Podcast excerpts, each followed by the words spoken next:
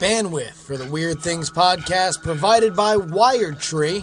For sites of any size and world class customer service, head on over to wiredtree.com.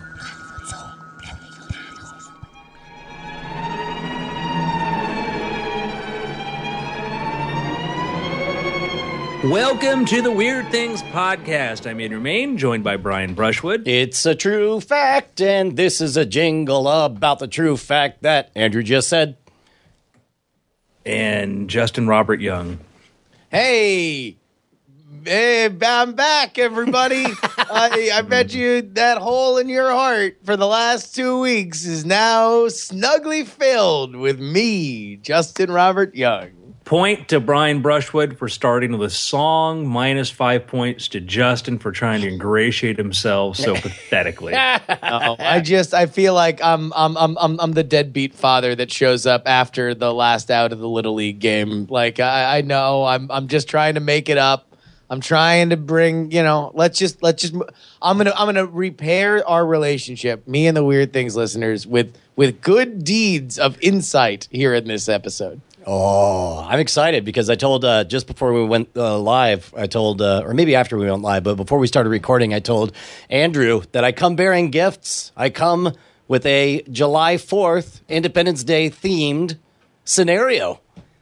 Go Based- for it. Let's jump right Yeah. in. If, if you believe everything you hear, this is allegedly based on a true story. So I want you to imagine um, Apocryphally, anecdotally, based upon a true story. one of you two is hosting a Fourth of July family get together. So I guess I guess this will be Justin. Justin, Ooh, awkward. Sorry, guys. I forgot to send you your invites to that. uh, I want you to imagine that you live uh, uh, on on the outskirts of town in a very nice neighborhood. Yeah. Uh, you invite uh, a bunch of families over. You got uh, got a husbands and wives. You got a couple margarita machines, one flavored pina colada. You got um uh, you know this gorgeous view from from your uh, your pool. Got one of those uh, what do they call them? Infinity pools. So it looks Oh, nice. Yeah. Kids Do are playing. Corn pool. Got it. You, uh, uh, we we get to a point where uh, it's time for fireworks. You, yeah, you didn't go overboard. You just got a few fireworks, you know, enough to set off a few bottle rockets. You got your little holder set up. And then Whoa, you, whoa, I'm, I live in California. Those are, uh, might as well be walking around an AK 47, okay? all right.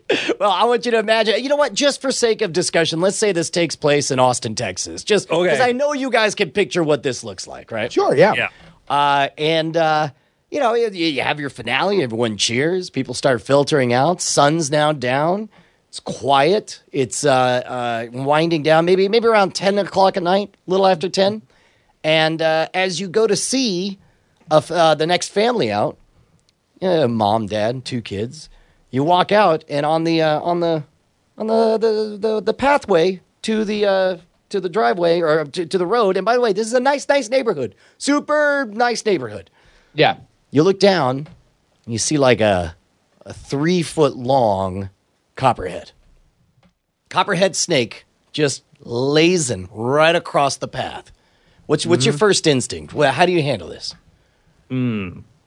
Where is the copperhead in relation to the path? Like, do I need to step over the copperhead? Yeah, Like- it's literally straddling the the two and a half foot wide path between you and and more importantly, there's a social element too, right? Because you got this family getting ready to leave. You look and you think you think it's a twig at first. You think it's a stick. Yeah.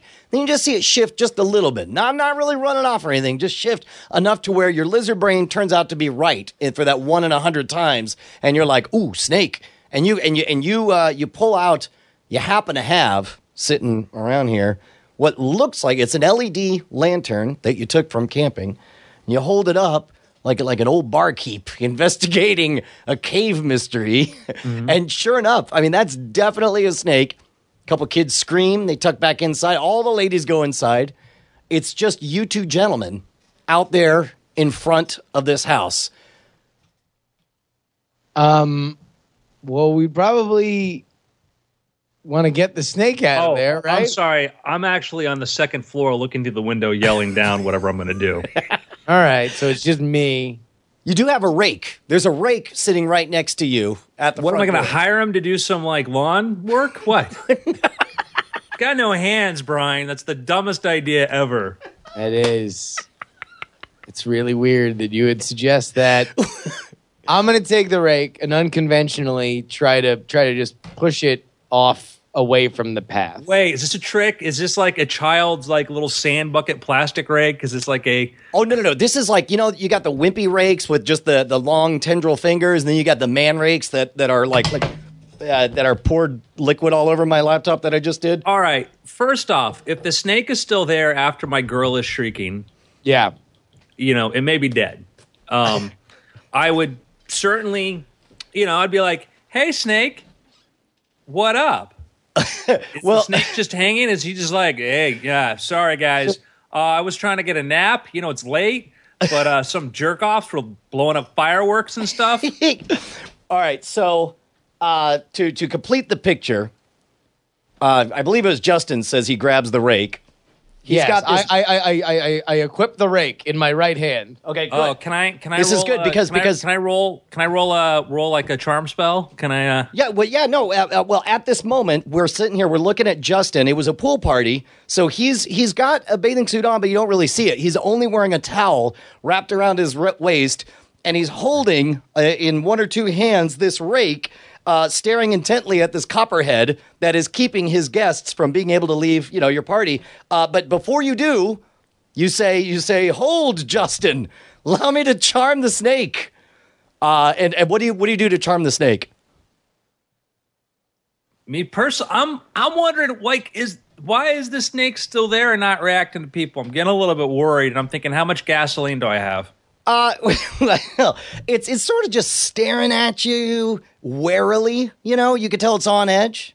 It's All right, on hold edge. on. Yeah, pause for a second, because I, I, I mean, I know in general snakes and large snakes are very weird and and scary. Uh, is this a particularly poisonous Uh, copperheads are pretty nasty. They're not as nasty as a rattlesnake. A rattlesnake, uh, there's, I, I think it's one in 20 people die when they get bit by a rattlesnake. Copperhead, uh, to put it in perspective, my Dalmatian got bit by a copperhead, uh, man, 15 years ago. And uh, uh, uh, her face ballooned up to like a softball sized right side of her face. And we had to, you know, we were lucky enough that we went to the vet and the vet gave her a, a shot of cortisone and she turned out okay. But, but you know, it's a nasty thing to get bit by a copperhead. Probably not life threatening, but then again, you got kids. You got kids running around, your neighbors. Okay, all right, but but everybody's in the house now. It's just me and the snake with this rake, right? Well, you and Andrew, uh, I'm gonna, I'm gonna, for sake of discussion, let's say Andrew at least has the courage to hang around and hold up the old timey LED lantern while you stand there resplendent in your loincloth, holding, clutching this, uh, this rake, staring at this copperhead.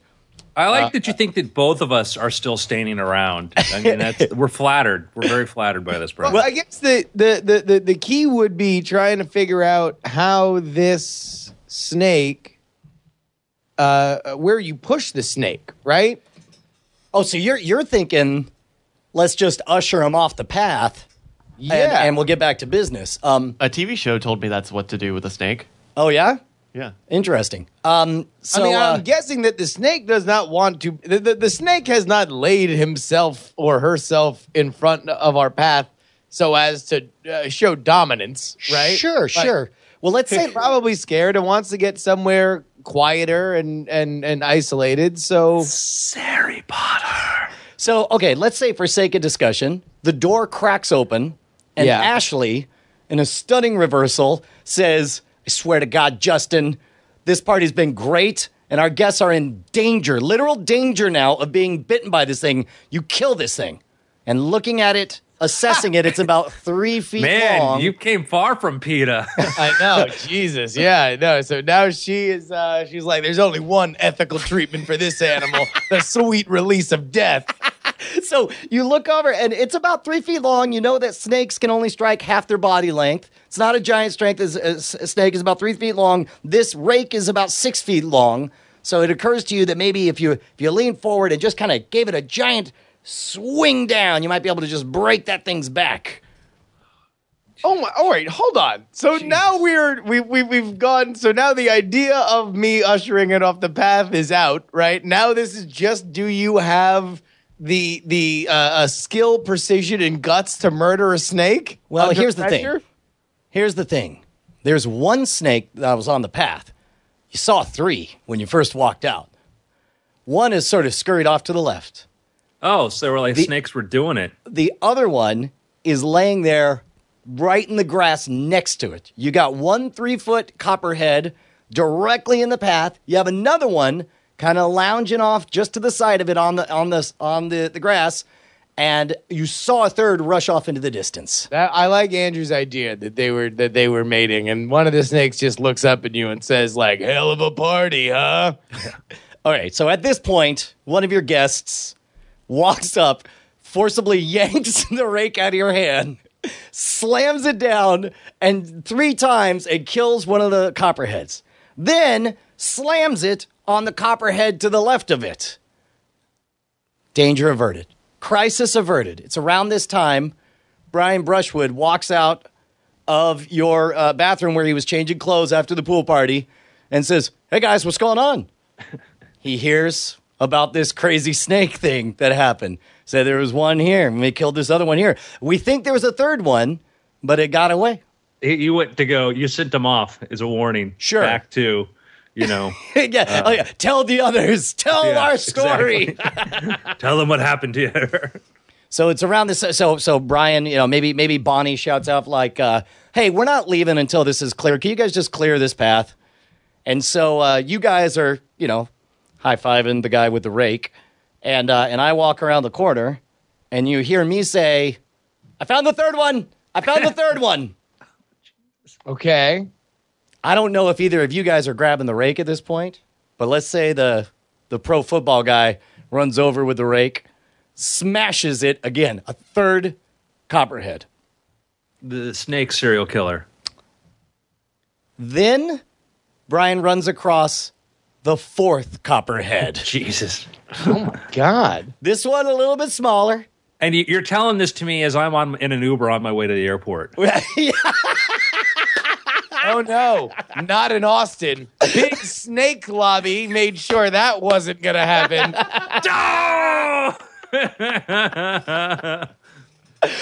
Uh, yeah, the fourth fourth copperhead, smaller.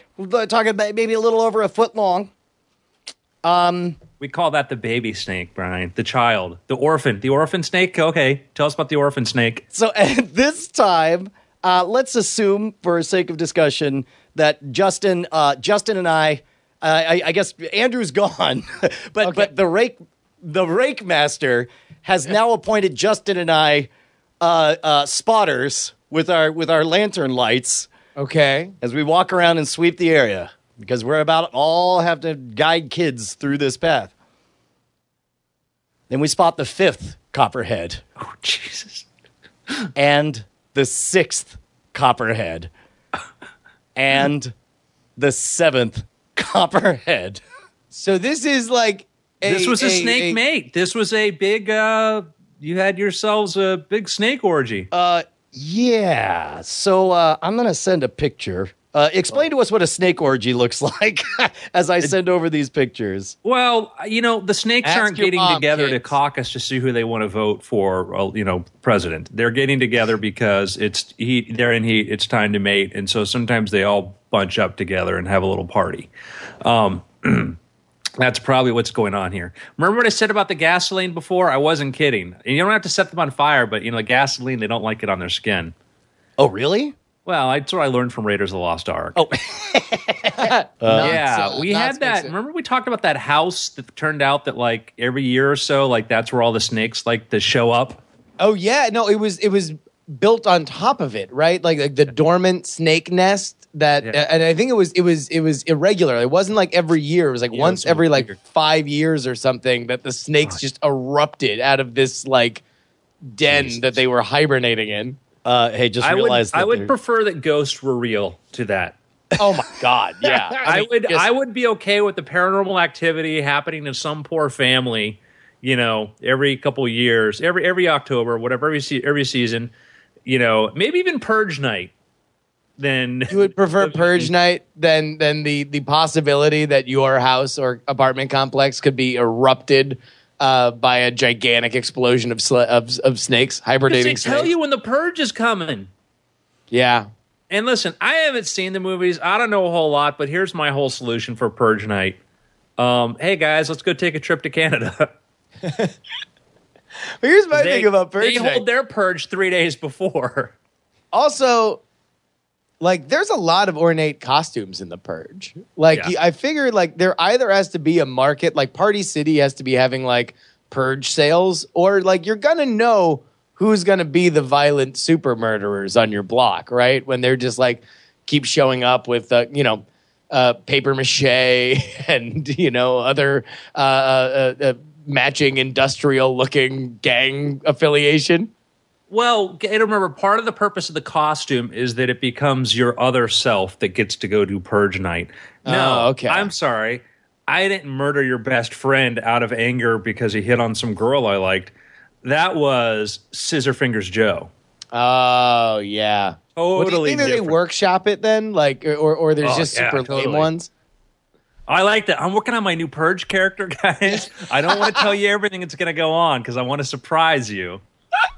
And like you see those purge gangs, and you wonder like how does that work out? Because it's like it's not like it's an enforceable. If I'm like, hey Justin, Yeah. do you want to join my purge gang? And you'd be like, I think I trust you, but purge night people get a little bit weird. Yeah, what I'm I kind of feel like it's got to be built on other social circles, right? Like they're all like they bowl together, and then like all, you know, one of them mentions the purge, and and you know they gauge to see if the new guys. Sorry, I gotta erase something from my iPad here. oh God! Oh, Okay. oh, the horror! This is disgusting. Nature is gross. The sooner the robots take over and turn everything to a gray goo, and we are uploaded, the better. Yeah, dude. This is So, uh, um, it's yet to come in here. Oh my god!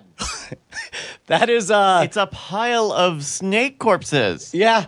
Yeah. Oh. They spotted an eighth one after we left. Uh there Okay, so let's, uh, Brian. You've been walking us through this as a scenario, but let's. all right, so so what what the hell happened? It pretty much went exactly as uh, you guys played it out. Uh, it, it- it was uh, my my friend Stathy uh, just was this this uh, severe monster with a rake on a rampage, killing copperheads left and right. All right, and let me give you for our audio listeners. Let me give you an example. If you've watched Game of Thrones, in the battle to retake Winterfell, and those piles of corpses, Yeah. snakes. That's what we're looking at. Oh, I mean, yeah. a giant would have to run around this. No, in fact, it. I would love to see uh, somebody Photoshop Jon Snow gasping for air from the center of that. that is a nightmare. This is a nightmare. I That's a think- horrifying experience. And this, by the way, a very, uh, a very, uh, uh, uh, uh, a posh party that you were you were at, right? Yeah, well, I mean, it was a family get together, but it was it was definitely in a nice area, someplace like you know, there are certain places you go to somebody's ranch, you know, there's going to be snakes everywhere, So right? this was at your house. Thank God. Okay. No, no, no, no, no. Although it does make me think. Well, what's so what's so special about this house that that uh, wait, why, maybe there are this many snakes around my house as well? Yeah. Man, I feel like Snake Tracker. That would be a hell of an app, right? Just get an idea of where the snake's at. What if you just had because you know like they'll they'll do those like warnings that'll buzz your phone. It's like a high wind warning or something like that, right? Like, do you think what would you do all of a sudden? Snakes. it's like it doesn't even tell you where they are or what Yeah. kind of snakes. It just randomly shouts, "Snakes! Look out!" So like, like you you've done this, especially like you go to different cities and everything. You travel a lot. You open up the the weather app to see like what the weather is in a strange locale, and all of a sudden you see that little text up top, like from twelve o'clock to six o'clock. There's a high wind warning in like county, county, county. Like, what if it was just like there's a uh, a snake surge happening in uh, the following counties until eight p.m. Like, if that came on your phone, how would you react? I mean, that, that seems about as helpful as an Amber alert, right? I mean, it's like every time I get one of those, I'm like, I don't. What am? What do I do? Uh, I, I look out my window and see if I see. Uh, someone with a bandit mask running around with a kid. I mean, it's like I don't. I, it would be about the same amount of helpfulness. Not watching I the video. Not watching the video. Oh, the video. Okay, so the video. you may notice that uh, you know snakes, even after they're dead, their uh, their skin is subject to stimulation, And uh, even after the pile of corpses, if you poke I'm it with in the a app with a store rake, looking at something to take my mind off this. they Go all ahead. start wiggling and slithering Oh, in this God damn, orgy Brian. corpse pile. Oh, jeez. It was uh was it Texas as hell Fourth of July party. I'm- I'm- it was it was uh it was terrifying. Uh, the the strangest part to me was I don't know like at some point I was like seven that's a good number let's go for eight there's got to be more around here like at some point it was not about making a safe path to the car it was about like I'm gonna find them all Flash forward God, all right, eight I'm hours watching later. this you're on at my end of the watch right block now. Going Hold on. to other neighbors' yards, rattling bushes. Well, and ap- apparently my friend, my friend was just like, uh, was like, yeah. So all these bushes are gone, like all of this undergrowth, because he's got one of those manicured. Um, uh, it looks like a kind of a, a I don't know, like a uh, six inch high bush that extends. Uh, I don't know, uh, ten feet wide by twenty five feet, and you all right there, Justin? just watching this pile of snakes, Brian. It's gross. So you got to count the heads, so you know how many snakes there are. Otherwise, you're gonna get lost. Oh, look, that's a nice house. Anyway, um, oh my god, that is that is definitely terrifying. You want to know what? That's that's almost as terrifying as a world where we didn't have weird things. I, I almost came true. Remember back in the old, in the bad old days, we didn't have time to always commit to doing this, and it wasn't until we opened up our Patreon at patreon.com/slash weird things, and over 400 people rallied to keep us regular. Here's how long we've been doing this podcast, and and and how long we were doing it irregularly. Uh, I found, you know, Facebook has those little like, hey, this happened five years ago. This happened three years ago. So several years ago, we used to do a YouTube series called Weird Things TV, and I watched it. Uh, and uh, at the end, it was me apologizing for not doing more Weird Things podcasts, a more regular Weird Things podcast. This is a real scourge that we have eradic- eradicated in our modern era, but it doesn't come without uh, the support that you guys give us at patreon.com slash weird things. A real scourge we want to purge. Uh, Feel the urge to, to donate. make it merge with your priorities. Nailed it. Nailed it. Put that on a shirt. Put it on a shirt. So, gentlemen, we have a sad story this week from the world of self driving cars. What appears to be the first fatality with somebody using self driving when in a Tesla. And um, this is an ongoing investigation into this. This was a person who's a member, you know, the Tesla owner who had actually posted YouTube videos of him using self driving mode. And, you know, t- to be clear, clear up some conception, misconceptions perhaps about self-driving in autopilot perhaps is that it's you know it's a it's a different sort of function when you're on a highway and you're an autopilot you know think of it as a cruise control that helps you stay in your lane it's Yeah. not making a bunch of other decisions. You still have to keep your hands on the wheel and you still have to do that. And we may have entered an area and we don't know and not to speak anything about you know the tragedy you know this person's lost you know you know, you know to the person's family and the loss of life there. So we don't know enough to know what happened yet. But we do know that we expected at some point we were going to get a self-driving car fatality. That was inevitable. The more these cars are on the road the more miles you know tesla now has something like uh, 130 million 130 miles passenger miles which is uh, 30% better than like the average human fatality is one fatality for every 100 million uh, miles. Yeah. So it's it's 30% sa- its track record already right now is 30% safer than humans driving. Yeah, and you know, and I think that you know, there's been these there's been these sort of reactionary articles of like, you know, prepared for like, you know, the self-driving car backlash or whatever. Haven't seen that much. I mean, there's been like, hey, this thing happened, we need to find out more, but I would say that most of the reaction this has been pretty pragmatic of like, yeah, you know, it's it's safer than driving. It's going to get better and it's tragic, but I haven't seen I don't know if you, your experience has been different, but I haven't really seen this, you know, No, I, I agree. Almost all the reactions I've seen have been steeling themselves for the backlash, and the backlash is just not there. And I think it's it's partly because uh, the hard facts are are um, on on the side of, of self driving cars. Um, more importantly, uh, it sounds like this was a case of human error, and it was human error on Oh. the part of the of the semis uh, uh, fault. Like it was it was a Well, that's different than what I've. No, oh, really? no, no, Both. no. So- So, I mean, okay. All right. Well, then maybe I, then I'm wrong. Yeah, I mean, I don't here's, know. I mean, there's claim the tractor trailer truck driver says that the driver of the Tesla was what you know they said they had a DVD player and was watching like Harry Potter, you know. So, So there's I- I a think- lot think- of different accounts here. So I'm I'm hesitant to say It- anything. it is it is very important to understand how this accident happened. Uh, the Tesla driver, it was a, a non-access controlled freeway. So basically, one of those freeways where you have side streets that you do have to turn onto. There wasn't like an on ramp and an off ramp. Uh, the Tesla driver was going uh, apparently very fast uh, up the uh, the road. The semi tra- or the the tractor trailer was coming out. So imagine that the tractor trailer is like sideways compared to the car. The car did not stop or brake and effectively ran right under the tractor trailer. So this is uh, this is certainly something that that reflects a failure in the autopilot's ability to determine that that was something that needed to be stopped And for. that- something they'd said, you know, they said that this has, they'd already announced, they'd already, when you enable the autopilot, says, hey, by the way, it has problems in these sorts of conditions. Yes.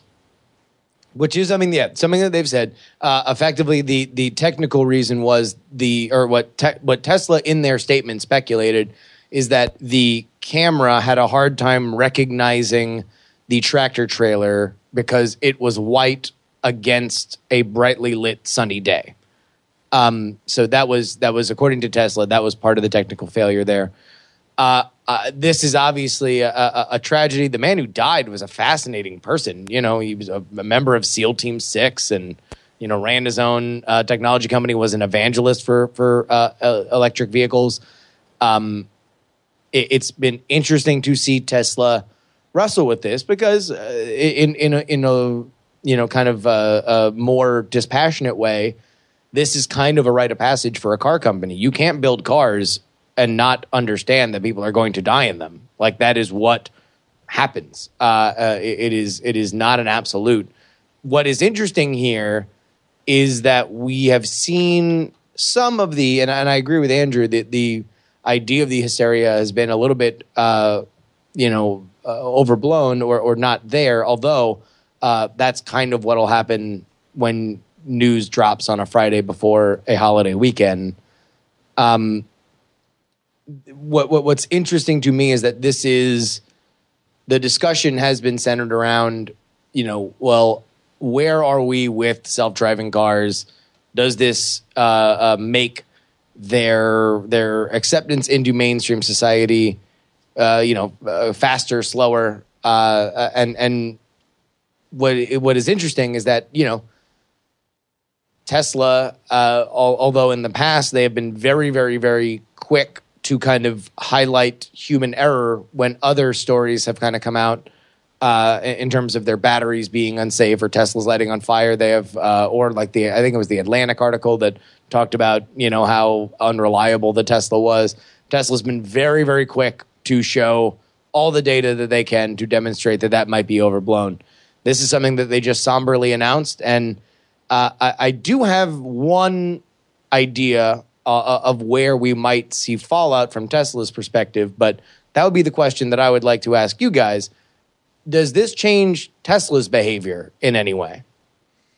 Uh, I mean, certainly it changes it in some way. I mean, uh, I'd be more interested to see how how it could it could not change a single thing and just you know shrug its shoulders coldly. I mean, uh, in in the short term, they of course need to figure out what they can add.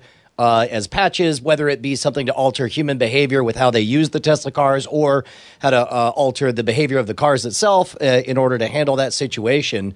Um, but uh, but I guess I guess what kind of changes are you talking about in terms of marketing as I far as I mean- crowing about the success of things? It, it seems like in general, you know, when uh, um, uh, you know. As airlines have been dealing with this for 50 years, they have a car, cra- they have a plane crash, they they get real somber, And then uh, a year and a half later, they're talking about low fares and and uh, doing wacky Bermuda short television ads. You know, and then quietly airline travel becomes safer and safer and safer and safer to the point that we kind of forget how how much it's radically improved over the last 30 years too oh sure, sure.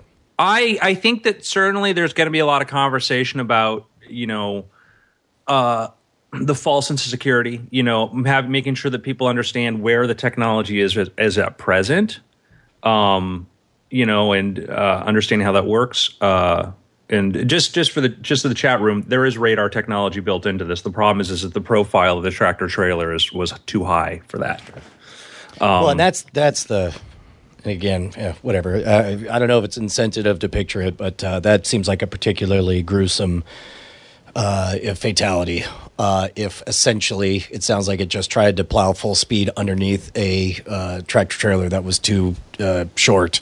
It's Yeah. horrifying. Yeah. I mean, it just, just, just. Uh, I mean, it is also a, a, an accident that is indicative of somebody that was not paying attention to what was in front of them. Uh, I, I don't think that that's One of the most controversial to say. one of the most uh, surprising responses that I saw because I was braced for the "Ah, cars, uh, computers are killing people. Uh, one of the responses I want to say it was Engadget. I'm probably wrong or Gizmodo, one of those guys. Um, they had the headline that uh, this is why we can't have half measures. This is why we can't have humans. Uh, touching anything at all, you know. This is, this is why. Why don't we have all the the robots Well- driving all the time? The, the, the, problem with that is the technology isn't there yet. You know, is that is that you know there are all these edge cases. You know that you we have an example of where the you know, the radar profile wouldn't have picked up. That wouldn't have necessarily solved this problem. You know, it is not the level five or the next level of autonomous driving. There are different levels of that, and we can say let's just nobody no don't put anything into cars until we have that. But we don't get that until you know. Tesla's approach is with thousands of vehicles on the road is accumulating hundreds of millions of miles of driving data and looking at all those edge cases. And you can't just jump right into let's have this fully formed thing because you can't. It has you have to do these incremental sort of things. And once the technology is there, you know, I mean, this was this was a this was an edge case that Tesla says, hey, yeah, you know, we it can do in these certain situations, but the technology won't tell you about things in this other situation. So that's why you got to keep your eyes on the road. So, you know, what's the solution? Here's here's the only thing that I I kind of uh, uh, went to. Autopilot is described by Tesla as a beta technology, mm-hmm. uh, which it is, and I don't think that there's anything you know wrong with how they have profiled it. However, I do think that there is a a uh, two factors at work here that I- I'm curious to see how they go forward from from here. Number one, they are obviously a flashy company that draws a lot of attention. When they demonstrate new features like this, they put you know a bunch of screeching tech bloggers into you know a, a car and make it go real fast and demonstrate all the uh, the, the the features on it. And uh, like any other tech company, they they put their revolutionary uh, ideas and inventions out on Front Street. Uh, we love Tesla because Tesla is uh, acts more like a tech company than they do an automotive company. But I do think that what beta means to a tech company or has meant to tech companies' relationship to the consumer uh, is something different than maybe uh, what what autopilot could have been described as. Uh, and and uh, you know, Gmail was in beta for years while it became this the the, the gold standard for free online mail. Uh, if if autopilot is something that I, I think that there there's an element of overconfidence with with auto uh, with autopilot, and and this seems to possibly have been considering the the the unfortunate victims uh, history with the you know the the hands off the wheel YouTube video stuff. Um, that that maybe this was a consequence of of overconfidence, public overconfidence in what is still a technology that is learning. And I don't think Tesla has ever gone out of their way to explicitly say that it's anything other than what it is. I think that they have been responsible with this. However, I, I do think that maybe going forward there is another way to to just express the gravitas of of exactly what the limitations here are. I I'm going to take counter argument. I would say maybe that 130 million miles in the first fatality, and it was a particular case that maybe they everything's going kind of doing what it needs to be doing. You know, I think Well- that may, let's. I think maybe let's just carry on the way things are because they've actually worked out really well. Well, uh, and uh, specifically, I think you, the the perfect metaphor was was what you said with the airline industry. It's going to be uh, a somber occasion every time this, uh, there's any tragedy like this, but I, it's quietly uh, it's going to iterate. And unlike you know Boeing 737s, uh, they're going to be able to just download software patches that suddenly make. Uh, uh, the cars safer and safer. Just like your iPhone got better and better over time, these cars are going to get safer and safer over time, even being the same units. Yeah. Yeah, you know, I, I guess uh, I, I think that there is, uh, and and I, I I think that things are going well. I just think that uh, there there's a lot at stake.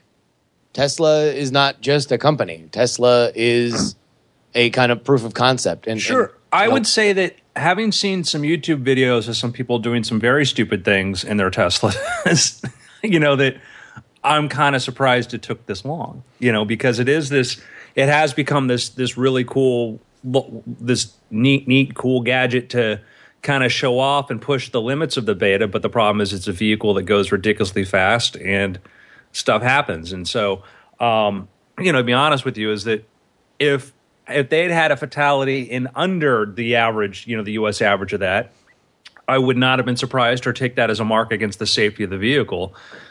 You know, it's in a class and a category of some of the people that drive these things. You look at some of these YouTube videos of people doing they're they're doing things you're not supposed to do, and they know that. They know there there is. I don't think there was an, an awareness issue here at all. I don't think you know. To my, I would. To my understanding, this driver knew exactly what the capabilities of his car was. Found himself in a situation that you know we all have found ourselves in. You know where we're absent-minded or whatever, and something happens. But So in the chat, uh, a couple people are echoing the sentiment that uh, they shouldn't call it autopilot if it's uh, really more of an assistant driver. Uh, to, to which I say, I don't think you guys know what autopilot is. In a in a, I mean. Uh, calling it autopilot is a very, very accurate uh, uh, proxy or, or, or heuristic or way to explain what this thing does and does not do. Um, uh, autopilot's a pretty good name for it. Yeah, and when you and when you are when you're in a Tesla and you enable it, it tells you explicitly what you're supposed to do, and you know where your hands are supposed to be, what you're supposed to do, and uh, you know that that that was in my brief experience behind the wheel of the Model X. Um, it was like, yeah, autopilot. Hey, uh, hey, dummy! Just so you know, this is what it does Yeah. and does not do. Keep your hands here. Yeah, I mean that's it's same thing on an airplane. You you click the autopilot button. It doesn't take evasive maneuvers if it sees you know a- No. an enemy starfighter appearing or something. It just it just goes forward and keeps you to the to the lane of air traffic to which you've committed. Did Did you say an enemy starfighter? Because that would have been really cool. That's that is what I said.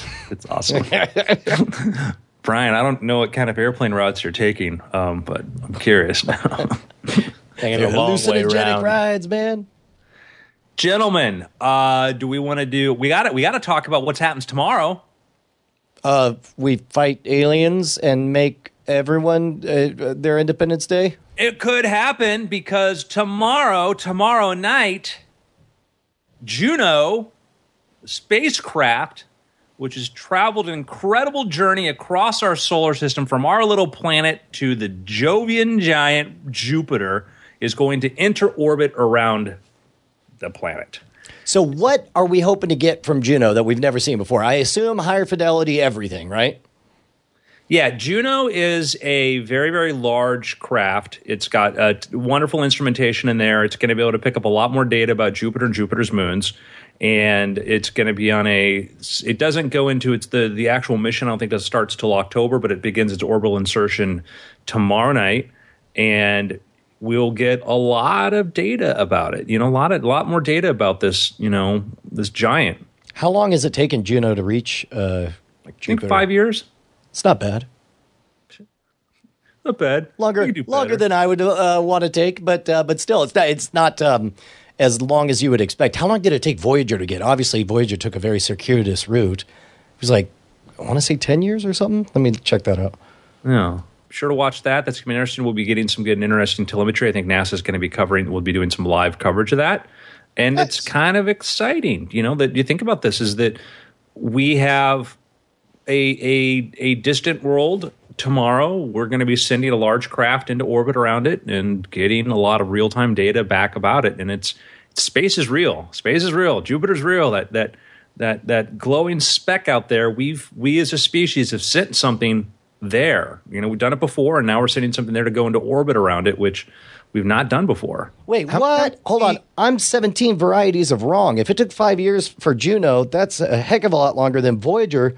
Voyager 1 hit Jupiter in two years. Voyager 2 hit Jupiter in two years and like six months. That's insane. I didn't realize how fast it was to get there. Crazy. Um, they're much smaller too, so I don't know what they're. You know, well, let me see. I could be wrong on how long it took. Uh, let's see. Uh, Yeah, five years. Yeah, it's five years. Yeah. Yeah, but definitely, it's definitely a much, much bigger craft. Yeah, Juno's Juno's pretty big. I, I went into the clean room at JPL and I saw, uh, saw the the the test version of Juno. Oh, that's cool. I mean, it's pretty cool. Is Um, it as big as a car? I would say big as a large refrigerator. refrigerator. Okay. Um, I mean, it's it's uh, it's pretty big. But then when you, you the solar cells, when you look at those things and how big they are, I mean, that's it's just just It is kind of insane, like you know, it, when when you really factor in, you know, this whole rocket science thing. Yeah. No, it's, like- actually, it's about the size of a minivan. Actually, to go take a look at Juno spacecraft on Google Images, and you get an idea of how big that thing is. Well, very cool. So, uh, when do uh, do we think this week we're going to start seeing images instantly, or we're just going to be hearing about uh, about the telemetry says that it's all good?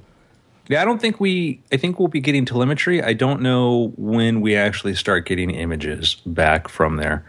From as far as I know, the the official science mission doesn't begin until October 19, and that'll put it into a highly elliptical orbit. Yeah, I don't know when we start getting those data back. Still, though, that's cool, man. That's the most interesting spot in the in the solar system for my dollar, and uh, really, really excited to hear and, and see more about it. Yeah, space is cool. Space, space, always spacing around. All right, gentlemen, ready for picks? Sure. Uh, hey, I'll go first. I'm watching this uh, here television show called Preacher, and man, do I like it. I think it's uh, really well done. It, it's certainly a lot more uh, uh, expansive than I was uh, I, I was I was expecting it to be. I, I was I was kind of underwhelmed by some of the uh, the the the pre-show hype for it, but I caught up with all the episodes. Uh, I don't know if there's a new one tonight or not, but I'll, I'll tell you what. If you are now that we are in a post Game of Thrones era, and you want a little kind of uh, uh, uh, fantasy uh, violence in your life, uh, Preacher is definitely there. It, it is you know, I, I- I'm I'm curious to see where it goes. I think that the three lead actors are just so magnetic and so charismatic that it's kind of hard to take your eyes off it. But uh, for some of the obtuse elements of of the plot, for which some of them are kind of really, really, really impenetrable, uh, it's always it always looks good. It always has this like, you know, uh, kind of not uh, you know like almost like blood simple Coen brothers like sort of uh sort of feeling to it uh, while mixed with like some very kind of over the top humor. Uh it really really tickles my pickle. So go ahead and check it out. Preacher on amc I don't think that's the particular part they meant to pickle, but uh, uh, or tickle. but uh, yeah, I've enjoyed it a lot. Have you read the comic at all? i have And I and do you feel like it does justice to the the story in there, or from what I've heard, there's substantial out of order elements and stuff is expanded, and yet it it seems to be true to the spirit of the original. Uh, certainly so. I mean, you know, there's uh, effectively, you know, there's a line in in I think it was the last episode where where Cassidy, who is uh, the, the the preacher's uh, uh, vampire friend, Vampire Uh, you steward. know, uh, tells him, you know, uh, like, hey, we got to get out of here. You like, you know, this all ends in a road trip, right? Which is kind of, I think, the the creator's way of pointing out that the entire preacher comic book is is a road trip. So what they have done, and I think expertly in this uh, in this particular uh, iteration, is basically tell a little prequel or, or a little uh, not not prequel because you know obviously the, the big action that kind of sets the whole story in motion is certainly the same, but uh, it, it gives you a sense of who our main characters are as you know they are in this tiny Texas town. Uh, some of them happier than others about it, uh, dealing with it. So certainly the the vibe of it is is very very very much true to the preacher uh, the preacher book, if not maybe even done a little bit better. Uh, the the you know the the like, but in the comics they did this this that.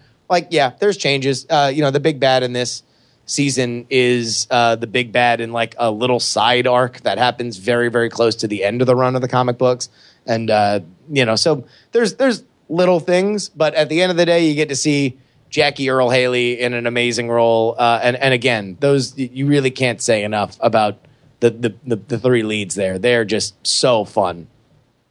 Right on.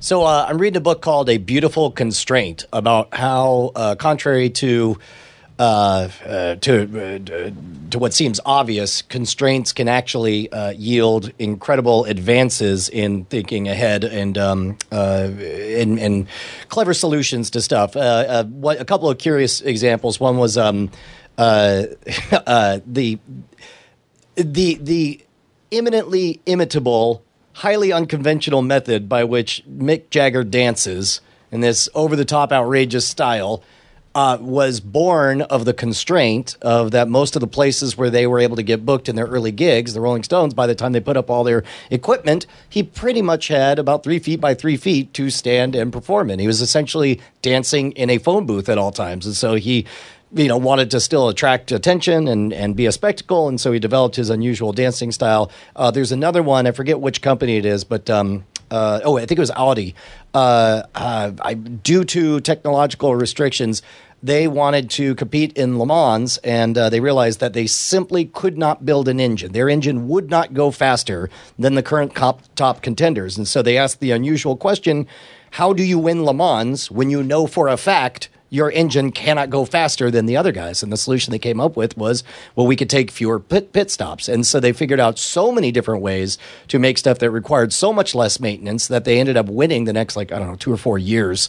Uh, every single year, they became the, the top contender because they had a completely unconventional way of thinking about it. And the book's a bunch of case studies of that stuff. I'm enjoying it a lot that sounds fascinating. There's a there are a lot of neat examples like that. I look forward to reading that. There's a I remember like Volkswagen like with the with the bus they had a problem. The Volkswagen van was that the like the spark plug was so inaccessible to try to replace it that they just came up with a spark plug that lasted like two hundred thousand miles or something. You know, that was the ended up like oh well. I guess you know instead of paying you know sixty cents if we pay a dollar forty, you know, you know the problem. Um, and I've been uh, corollary. I think I'll, I'll probably talk a little bit more about it. The book I've been listening to, which is Hackers, which gets a lot into the the birth of the PC and how resource constraint and when Wozniak was making the Apple II, you know how he was able to figure out how to take you know what took 18 chips and how to do it with 12 chips or whatever. Um, I like the delivery too there, uh, but the what I am going to talk about actually right now, I'm not going to talk about hackers just yet. Is on the same note, the TV show. The second season is up on uh, Netflix, and third season starts very soon. I've mentioned it before. Halt and Catch Fire. Yeah, you know, I watched the first couple episodes uh, of that, and then a bunch of you know my favorite seasons of other shows came back, and I fell off on it. But I enjoyed everything about those first two or three episodes. Yeah, so Halt and Catch Fire. It's not you know it's a show set you know, the first two seasons take place in the Silicon Valley, the Silicon Prairie in Texas, at the birth of the PC. And so you understand that the, the, the big the big dramatic point is are they going to be able to ship their computer in time for, you know, Comdex or whatever kind of thing. And it's, it's a story where that's sort of the main drama. You know, everybody's complex, they're they're messed up and they have their own I mean, there's a lot of, you know, outrageous things going on, but it's not it's not a uh, you know, like uh, my problem with like vinyl, HBO's vinyl, was that it had a very cool. Hey, we're going to do a story set in the music industry in the 1970s. And the first episode, you know, like oh, and we're going to have our main sto- main protagonist involved in a murder. It's like what? I don't think you need that. You don't need that to get me interested in a story. In fact, that's a distraction, and it feels like every other cable show in the last 10 years where some there's how do we make it how do we elevate the drama what i like about halt and catch fire it's about some really talented but flawed people who don't really work so well together but they all have their own kind of brilliance and season one deals with this it's it's a lot of it just they take part of it is like you go like oh it's like oh it's like Steve Jobs and Wozniak. Eh, yes, there's DNA of that, but there's a lot of other. If you're familiar with a lot of the stories of PCs and computing, you're aware of there are a lot of personality types that pull into there. First season's kind of about trying to create a radically you know more uh, efficient PC. Second season gets into whole, kind of the idea of the birth of CompuServe and these online networks and what were they, you know, what purpose were they going to serve, and then how, where did some of your giant companies come from? Like where did CompuServe come from, or AOL, or where, what were they before, and sort of the birth of that. So it, it's a, I love that history. I love technology history. So, you know, listening to hackers um, and then watching, you know, Halt and Catch Fire, highly recommend it Right on. really good like what was it like in the 1980s you know i mean it's just uh you watch this and if you grew up in the 80s you just you know the first you know uh, Cabbage Patch Doll hysteria, of course, and then uh, you know Transformers. getting into sort of other aspects of it. You know the the kitchens. You know you just look at this like, my God, what were we thinking? So, uh, real quick, Justin, you weren't here uh, the week I, I uh, said it, but I finally dove into documentary now. Uh, and I finally just finished that whole first season. Loved it, loved it, loved it. Um, I, I felt like it was strongest. I, I, I felt like it was strongest. The, the episodes I liked the most just happened to be the ones that were direct note for note parodies of other things, especially when I recognized the thing. Um, like the, the, the Blue Jean Committee one, outside, although it was great to hear crowds chanting, chanting BJC. Uh, it uh, uh, that one uh, I, I, I thought was poignant and and sweet, but Too but, long. Uh, yeah, I, it did. It felt it felt too long to me. I agree. Well, and and ultimately, I think that was, uh, uh, I think, written as an SNL um, digital short or or digital sketch um, that they wound up not doing. I think it was like Jason Segel or something was supposed to be in it, and that that feels like the the most like that. What I think is ultimately disappointing about the Blue Jean Committee one is that it is kind of exactly what you would expect that documentary now series to be which makes all the other ones that like uh, kind of go in these fun different interesting directions kind of really what the heart of that series is is that like all of a sudden the, this creative team can also do a horror movie or they can also do you know this kind of dark comedy that is that is on this other different level. With with blue jean committee it's it, it's a note for note. I mean like it is obviously done by people who have watched a lot of rock docs uh, and and want to tell the kind of uh, typical rock doc story but i i, I agree that it, it probably could have been because it's two parts right Yeah, Yeah. yeah, it's two parts, and I, I suspect. I mean, the cameos are insane, and I suspect that just all the cameo faces they got were just too precious to cut, and as a result, the thing just got bigger than twenty three minutes, and and it felt. Uh, then at that point, you got to you know fill it out to get two episodes out of it. Yeah, you know, I mean, I, I think it was it was good, right? It, it's just like it's not that kind of next level that some of the other ones. Oh, like the the the, the Canuck of the North and the uh, uh, uh, certainly the drones uh, was Yeah. was phenomenal. Yeah. uh, or the, the the what is it the the thin blue line or whatever. Yeah. Yeah. Uh, you know, just uh, I mean, both of those guys are are so so so good, and uh, I, I think it that that series does such a great job in kind of showing you know that, that they can be more because by and large when you see fred armisen or you see bill hader you know with you know probably train wreck would be the the the, the outside example uh, that does that proves the rule is that like they're they're like the really funny cameo guys who play a weird character with a weird voice or some weird prosthetic and and they get the funny laugh in like the bigger comedy.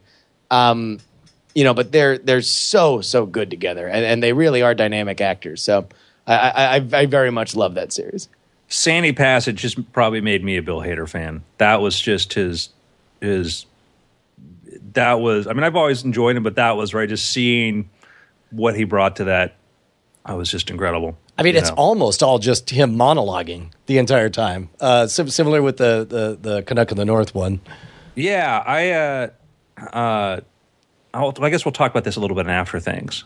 Um, but when you believe a character's reality, Yeah. you know, it's that's that's one of the keys to really good storytelling, whether it's as an actor or a writer. Gentlemen, it's been too many damn snakes, Brian. Oh, too many geez. snakes. Come on. See you later, weirdos. It's been weird.